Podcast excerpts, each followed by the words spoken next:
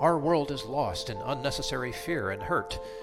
Our systems seem scientifically engineered to make you small, powerless, and always waiting for the next great leader who will fix the problems around us. Worse, we're witnessing neighbor versus neighbor while warfare breaks out around our family tables.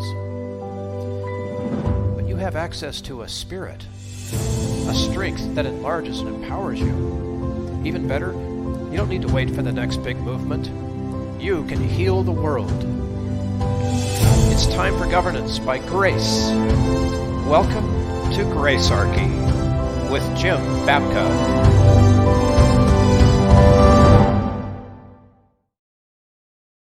I just got to say it. The United States Constitution is a multicultural document. And 10 years ago, I wouldn't have been able to say that. But where we are today in America, I know it was written by a bunch of dead white guys. So, how do we respond to this? Because it's, it, Jim, this has really gotten into me since you brought it up the other day.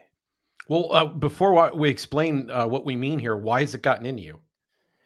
Well, you know when some something profoundly changes what you thought you knew? Yes. That feeling has been like bugging me now for maybe a couple of years. And I know we've got the Colin Kaepernick thing and all that to talk about, but when you take it back to square one, like how did America get started? You know, I think you're right.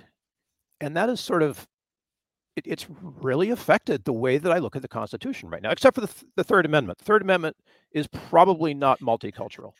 And that's the only one that I'm spooled up on. okay, so you, this is a, a, a private joke that we have. Uh, people who call me on the phone, uh, sometimes I answer in funny ways, and one of my favorite ways to answer is that this is the Third Amendment Institute, continuing to protect your rights since 1787. So the Third Amendment is the one involving quartering of troops in your home, and so far, near as I can tell, Bill, that's like the only part of the Constitution that Congress or the president or bureaucrats haven't figured out a way to violate so far. Right, right. It hasn't. It's never been but tried. they're working on it. They, they've They're they've got on it. people in labs trying to figure out think tanks right now, figuring out how to do that. I wouldn't doubt it. I wouldn't doubt it. Uh, No, but this it- this or this episode will not be brought to you by the Third Amendment uh, Institute, which does not exist. It's brought to you by the Zero Aggression Project, zeroaggressionproject.org. The Zero Aggression Project says that we don't initiate aggression against other people, nor do we delegate that power to, to others. So it kind of rules out all the statist approaches. We choose voluntary or persuasive or cooperative means for solving social problems. Check out zeroaggressionproject.org. So there, we got the plug in right there, right, right at the beginning. Okay. Now, let, let's start with this whole living constitution argument. Is the Constitution a living document? It is not a living document. It, it it is written in plain, clear language. It means what the plain, clear language says. So typically, when you say something, the people who are opposed to the idea of multiculturalism are people who will claim, and I would often question their bona fides, but they will claim that they are strict constructionists, that they believe that what the Constitution says is what it means. Okay. They don't want judges doing things like legislating from the bench. And good for them. We don't either.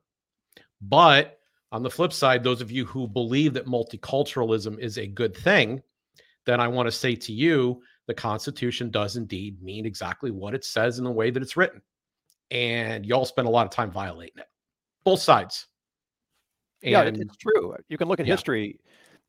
There's a, a process, though. Uh, Being from California, which has a, a uh, citizens can initiate a legislative amendment to the state constitution um, with enough signatures and all that. We can do that federally as well, and in the sense that we can amend the constitution.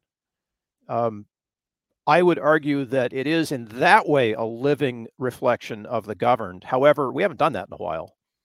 And that's have different than I think what the, you know, the living document people tend to interpret the Constitution. No, the living document people want to cheat. They want to say that the Constitution has to grow and expand. And so they'll look to other constitutions in other lands. Uh, they'll look to cultural norms that are changing. Uh, that is not the court's job. The court's job is to protect individual rights. And when they get beyond that, they start to get in a lot of trouble.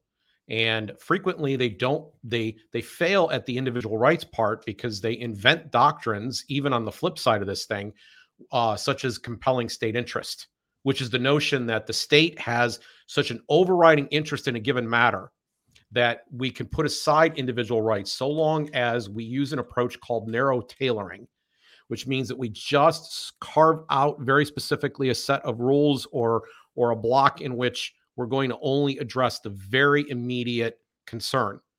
So uh, the area that I have encountered this in is in the First Amendment. We attempt uh, we have campaign finance laws. They are all violations of the First Amendment in the plain language in which it is written. The, the First Amendment says, and I quote, Congress, we all know what that is, right? Yes. Congress shall make, here's the important word, no law and the first the the all of the campaign finance laws were made by Congress. They are laws that violate freedom of press, freedom of speech, freedom of association. All of these, all three of those things get violated by our current campaign finance laws. And most Americans call for more campaign finance restrictions under the phony belief that prohibition works, number one, and number two, in complete ignorance of the fact that they are undermining the First Amendment. The courts aid them in that by coming in and saying, uh, there is a compelling state interest, and you're going to love this, Bill. You ready for this one? There is a compelling interest in the government protecting its reputation. Ha! Too late.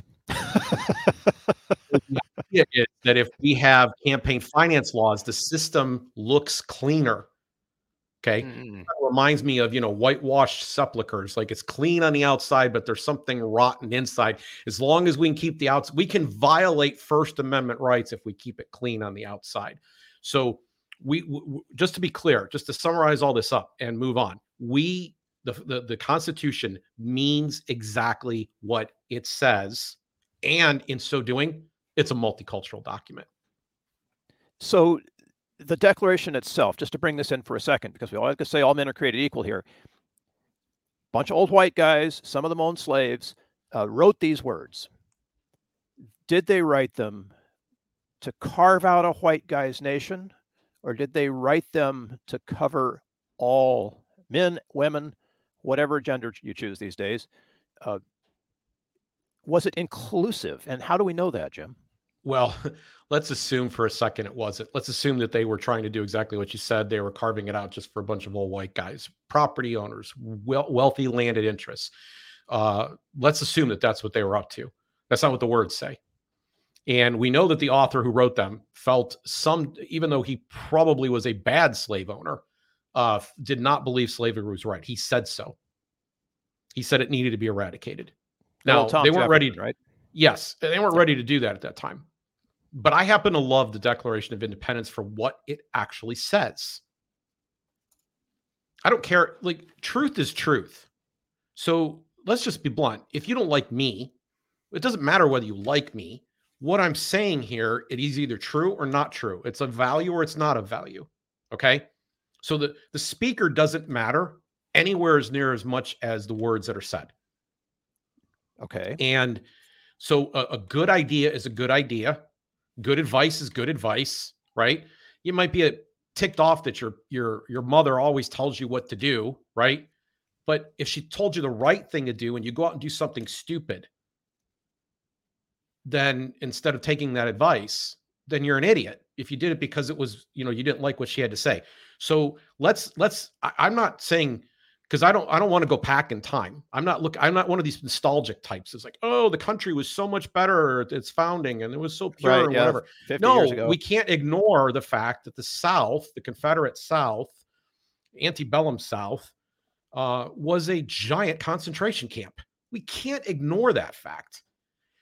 But what we can do is we can say, what do those words actually say? And what the words say are absolutely beautiful. They're glorious and they're they're they're glorious because we still haven't lived up to them. There's still something to which we can aspire. So at the time that they were said, they were aspirational, and as we sit here in 2023, they remain aspirational. They say that, and this is one of our two ground rules for today's conversation. I want to make two ground rules.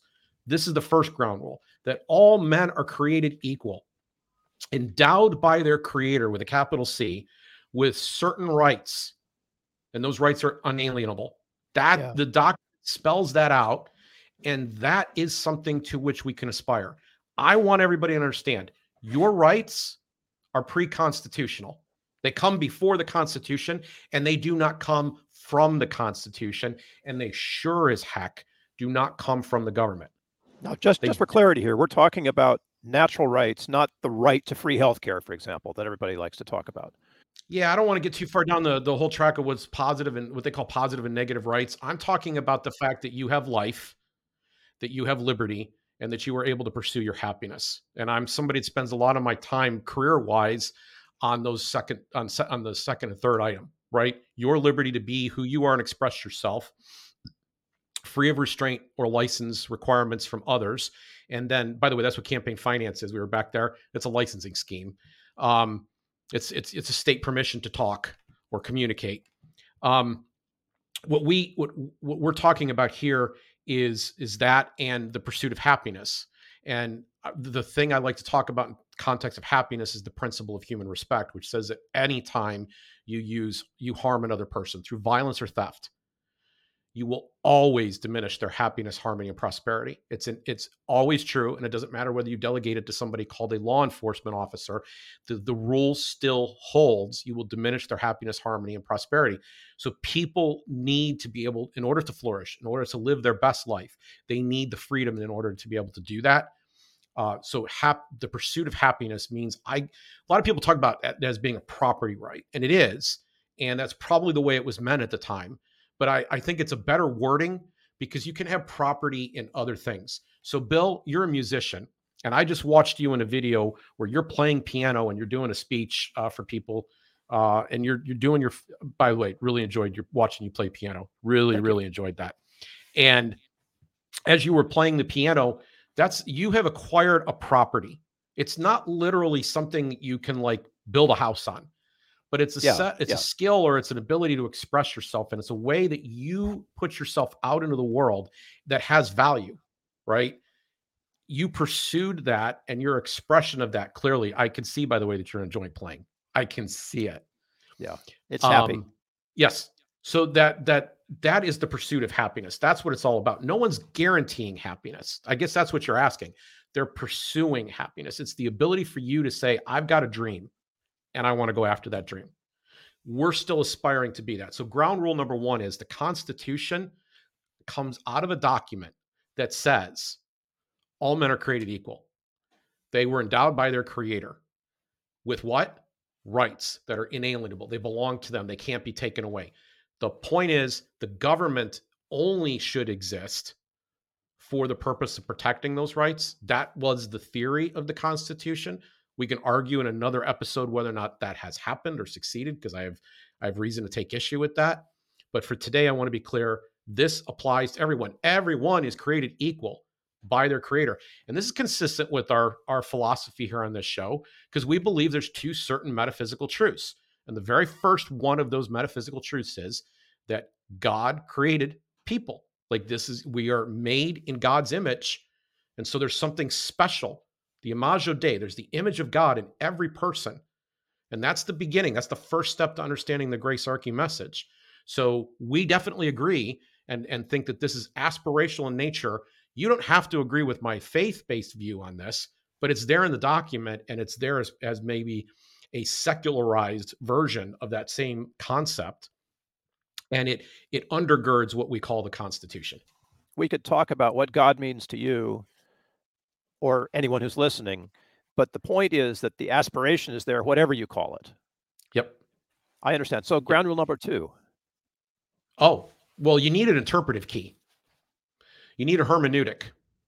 You need the ability to understand what it is that you're reading and how to do it. So, here's the key. You ready? It's found in the Ninth and the Tenth Amendment. The Ninth and the Tenth Amendment are the kind of the final ratification stages, where there was an agreement we're going to we're going to pass this constitution. We're going to get a bill of rights into place right behind it. We're going to have we end we settled on 10 amendments. There were 12 proposed. We settled on 10 of them. And number 9 says basically if i'm just summing it up that if the constitution doesn't address something if there's something left out here Assume that that's a right. In fact, broadly assume that we can't possibly number all of the rights. But we have listed certain powers that the state has, and those are the only powers it has. That's the 10th Amendment. So this gives us a doctrine called the doctrine of enumerated powers. The Ninth and Tenth Amendments are put together to say that there's basically a doctrine of enumerated powers.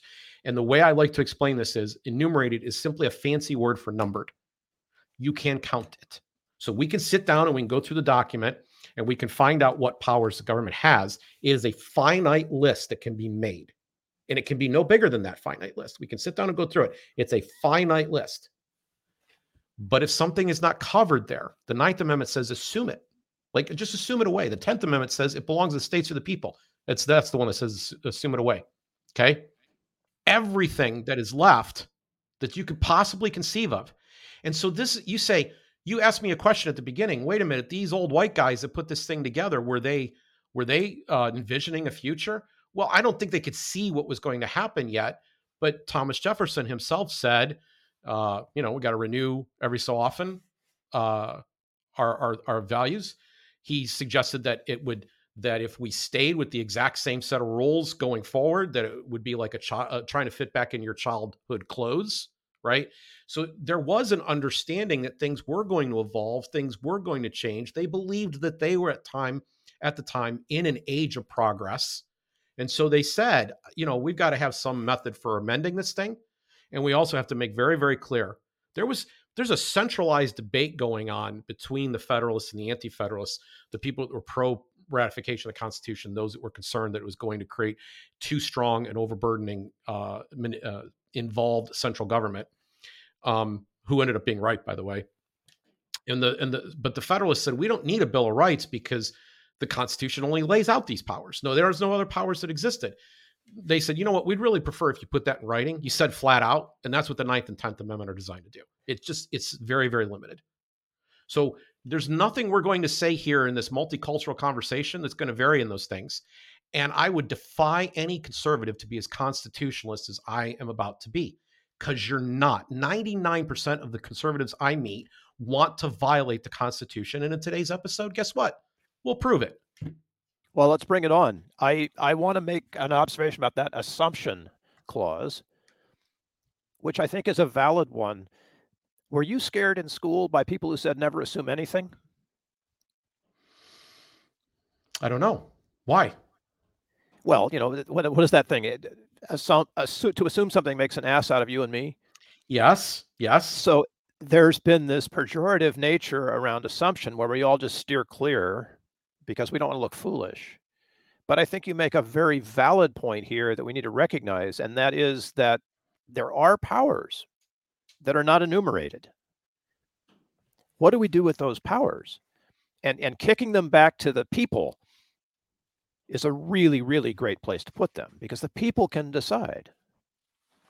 Yes, can, people can, can no interact and live their lives and, and talk to each other and figure out how they want to do things. Right? right. Without making some broad assumption that, for example, the Constitution doesn't apply to certain races. People, hello, if you're listening. Yeah. Yeah. Or people that don't have certain types of papers. Right. If you haven't got the, the right kind of uh, immigration documents, for example, the Constitution doesn't apply to you. So let's go into immigration because, uh, you know, it was written during the Age of Reason, right? The, the Enlightenment. And certainly people back then would have recognized the incredible magnetic power of a country like America in the world, which was mm-hmm. completely unique. And they did. And they did. And yep. they made some provisions for people who wanted to come and share the, you know, the goodness, right? So a good chunk of my lineage, not all of it, some of it comes even a little bit later, but a good chunk of my lineage arrives in the 1870s. Starting with 1870 and and going, you know, forward the next, you know, 10 so years, right? That's the time frame. The name Babka arrives on the shore in, in 1870. This was a wave of immigration. And at the time, here's a stunning fact there were no immigration restrictions. There were no specific immigration laws. There was no queue that you had to go and everybody's like, wait a minute, there was Ellis Island. Yeah, there was, but you didn't have to go there to get into the country. And many people didn't. And those that did weren't told that they had to leave. They might be slowed down because they were found to have a disease, but they weren't told that they had to leave. This was a country that will open them with open arms, which is why the Statue of Liberty sits there, which is why Emma Lazarus's poem that begins with "Give me your poor, you're tired, your huddled masses yearning to breathe free, your refuge. Uh, what is it? How's it? Uh, your refugees from a distant shore. Yeah. So so. Uh, but it it really just it talks about all these kind of like you know negative people these these people that are burdened and poor and dirty and like they're the ones being welcomed in. There's a golden lamp at the door inviting them in.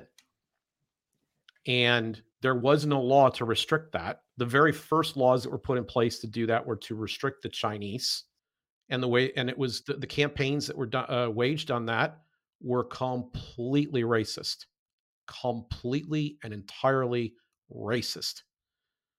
And then they were upset that the Italians were coming. And then they were upset that this group or that group was coming uh, almost every group has not really had a welcome committee and we've almost and we've decided after every one of these waves has happened that we're actually pretty happy with the people that arrived. This has worked out pretty good.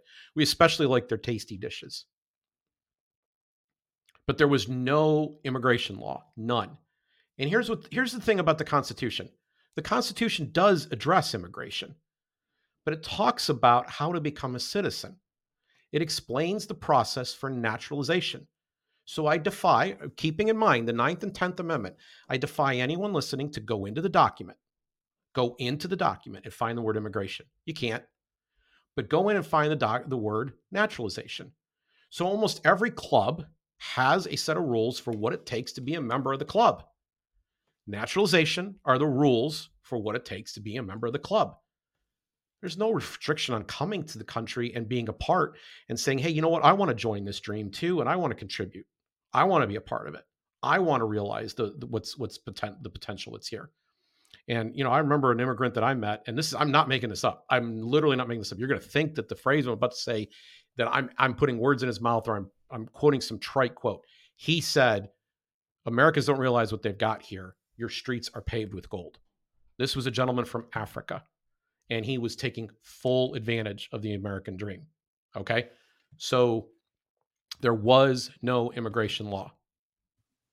We didn't they, get immigration restrictions until what, the 20s, 30s? Uh, no, we got them in the late 1800s, did, late okay. 1880s, 1890s time frame, having to do with the Chinese.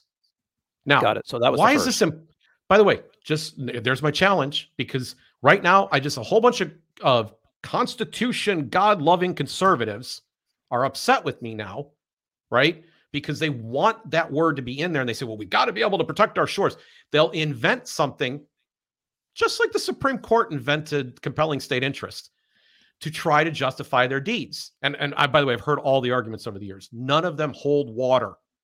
It is wrong. It's not in the document. You're not abiding by the Ninth and the Tenth Amendment when you when you speak these words. You're not living up to the aspirational nature of the Declaration of Independence, which is kind of the preceding document. You're not doing either one.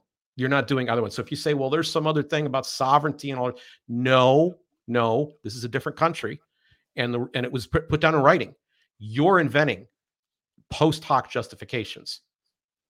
Now, the way that you do this is exactly the way that every politician gets everything they want, including the politicians you hate the most. And so I want to say one more thing about the immigrants before we leave this topic. One more very important thing. All the stuff that you think is wrong with the country right now. I don't pick anything. I don't care what you pick. All the stuff that you think is wrong with the country in terms of the policies that are being acted, the people that are being elected, the way that they're behaving. You don't like where the culture is going, all of this. You know who isn't to blame? Immigrants? Yes. You know why? They have no power. They are powerless. I'm talking about anybody that comes here. They come here for for opportunity. They don't walk in the door and all of a sudden they're elected king. None of them are serving in Congress. None of them are running any of our bureaucracies. None of them are president of the United States. None of them are on our federal bench. None of them are running our major media corporations. None of them are running our, our, our tenured professors right now. They don't just walk in and do this. They're not, I, there might be a couple tenured professors. I want to qualify that. But you understand what I'm saying? There is it's smug, well-fed white people, to quote George Carlin, that are running most of this. And it's not just white people, there's a few other people too. But it's the leaders of the Republican Party, it's the leaders of the Democratic Party, it's the cast and crew of CNN, the people that run the New York Times. It's those people that have brought us all of these things. Now, if you want to suggest right now that we break from the Constitution and you want to have a massive deportation program to set this country straight, and those are the people you want to send, you might even be able to get me to sign up. But leave immigrants alone. They're scapegoats. They are powerless. They are not the problem. They are not the ones ruining your country. And we actually have some incredible people in Congress right now who lots of folks in America look around and say, oh, that can't be an American citizen. Uh, and yet they are. I'm fifth generation. I'm the fifth. I'm seventh or eighth. I guess. And even the people that even the people that set their boot on Plymouth Rock still came from somewhere else. Came from somewhere else. At what I know that they act actually their blood's so blue they own the country, but it, it the fact is we're we are a nation of immigrants. This this nation is predominantly people who came from somewhere else. So let's talk about the people who didn't come from somewhere else and how our Constitution protects them, because there were and still are Native Americans, people who lived in North America before it was colonized. um, and that gives us an opportunity to discuss how this Constitution lets us talk about multicultural, should we say, protections, guarantees, rights, I'm just saying the Constitution's for everybody. That's what I'm saying. Like it's for everybody, regardless of their gender, their creed, their uh, their their personal values, their aspirational goals, their race. Like it's for everybody. It's it's it's a document that's basically saying, okay, you want to come and play the game that's called America, come play. Okay, um, out of bounds is over here. That's that's how that works, right? It's not it's not any more complicated than that. And and honestly, the federal government wasn't supposed to be involved in our day-to-day lives. It was supposed to have so little to do. Its powers were so limited. There's some debate over the original Constitution, how many powers it actually had. Article 1 lays out most of the things Congress can legislate on. In terms of things that were actually laws that it was able to pass that were binding on US citizens in any way, the number is somewhere as low as somewhere between three and six things. The number of spe- specified powers could be as low as 18 at the original at the outset, maybe a few more. Like that's debatable. Okay, you, you get what I'm saying? We could, but even at the biggest list, it's not that big a list, and yet the federal government is involved. It's involved in virtually everything. And by the way, it's involved in shafting uh, Native Americans too. That's that's part of it, what it does. But it, it's the federal government is basically this large program that is designed to make certain people wealthy. That's what it is. It's it's people benefiting at the expense. It's a few benefiting at the expense of the many. That's largely what we've ended up with because they've left the bounds of the Constitution. But in terms of you know who to, to whom does the Constitution apply? It applies to all of us. To whom does it afford protections? It provides all of us. Let's take the Second Amendment. Let's consider the Second Amendment for just a second. Okay. I was going to start with the first, but okay. All right, let's start with the first. Well, no, I'm, that's I'm, even better. Hey, we have the right to, for, to free association. We do have the right to free association. And we get lots of news about how that right has been played out recently. I'm thinking of January 6th, which is back in the news again. Thank you very much. But a free association implies that we need to be able to get together to work this out, to set limits, to rein things in, to advance new ideas, to do what we do, which is to be American.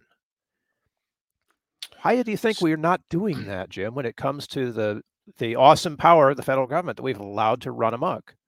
So we we don't have we don't practice grace. That's the number one problem as far as I'm concerned. We don't understand that there's a principle of human respect underlying all of this.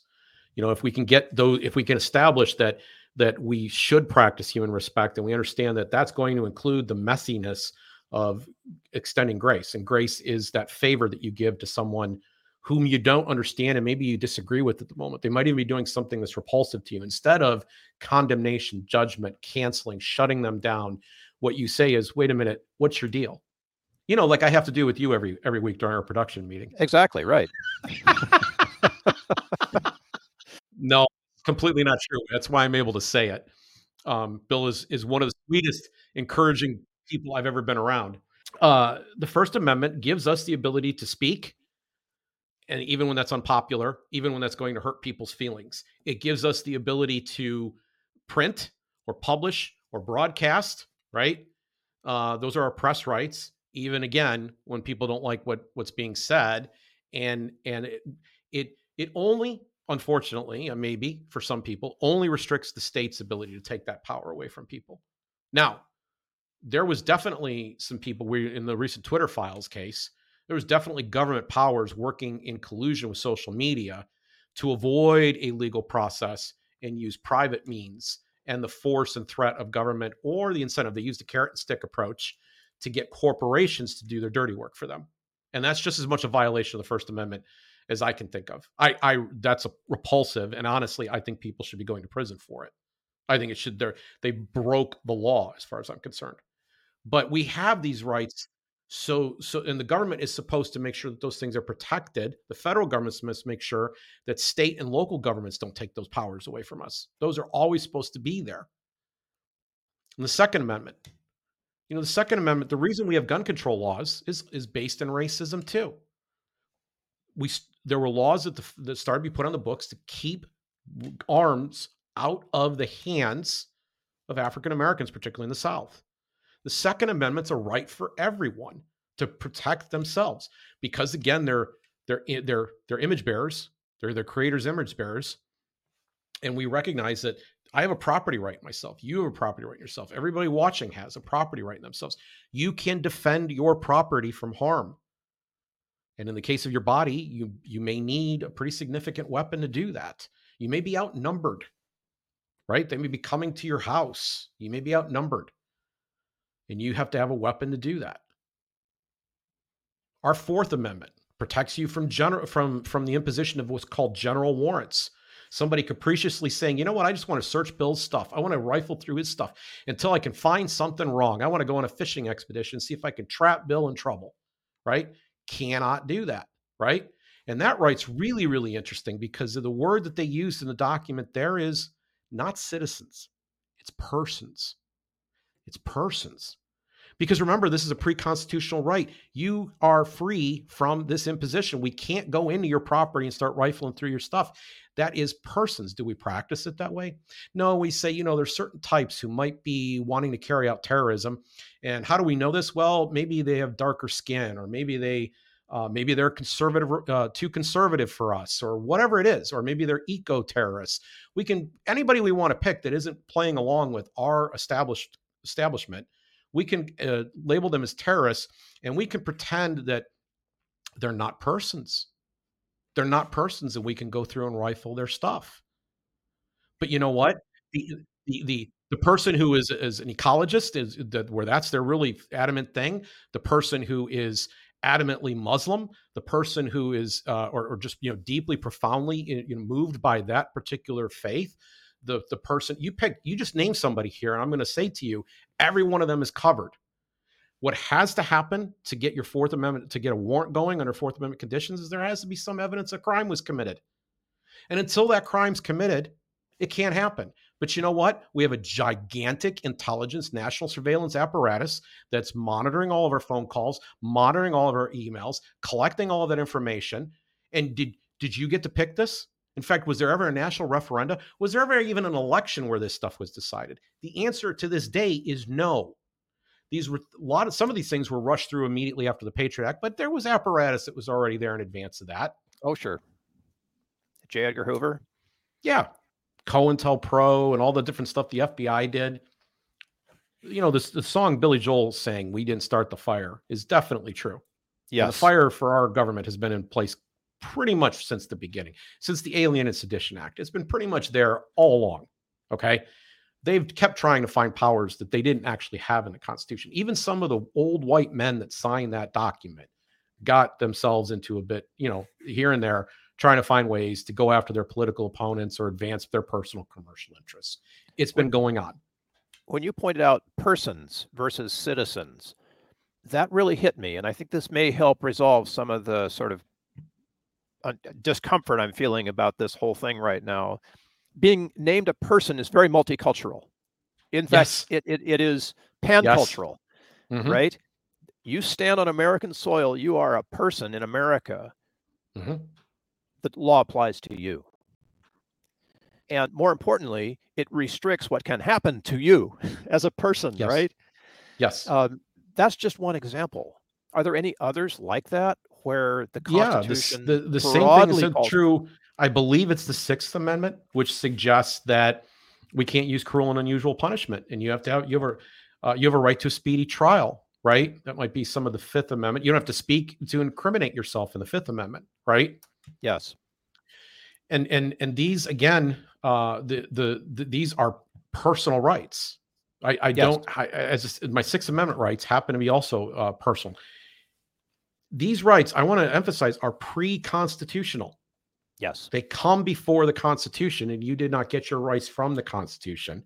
And all of that comes out of the fact that you were born into this world as a person, as a human, as Wherever an image bearer, born. as an image bearer of the Creator. And this is the beginning of the whole chain of thought to which, to this very hour, Bill, we're looking to aspire you know, I'm motivated to this, and this is maybe this is where we bring it in here. I'm motivated to say all of this because I sense that there are people who want to believe that they are constitutionalists, who want to believe that they believe in limited government, who want to believe that they aspire to that thing which was handed to them, that they even believe some people died to help them uh, have freedoms and blessings that come from this Constitution and yet they would be willing to take those rights away from other people, other classes of people. And the essential step that they take when they do that is to dehumanize them, to depersonalize them. Grace is about coming into that contact where I become to meet you as a person. You are real, you are substantial, and you have something that motivated you to be who you are right now, to respond the way that you are right now.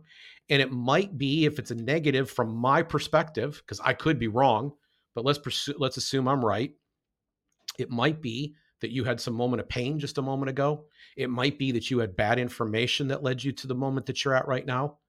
It, it might be that I need to learn something right now. That's what grace is. And the real freedom that we're going to get isn't going to come from the Constitution. It turns out it needs something. And people frequently say to me, it's an unenforceable document. Well, you know what? You know how the enforcement happens? It begins with you. It's where you decide, I'm going to extend grace. I am going to practice human respect and recognize that other people are pursuing happiness and harmony and prosperity the way they see fit. And then we can have something even better than this democracy we have. We can have a grace archy. Música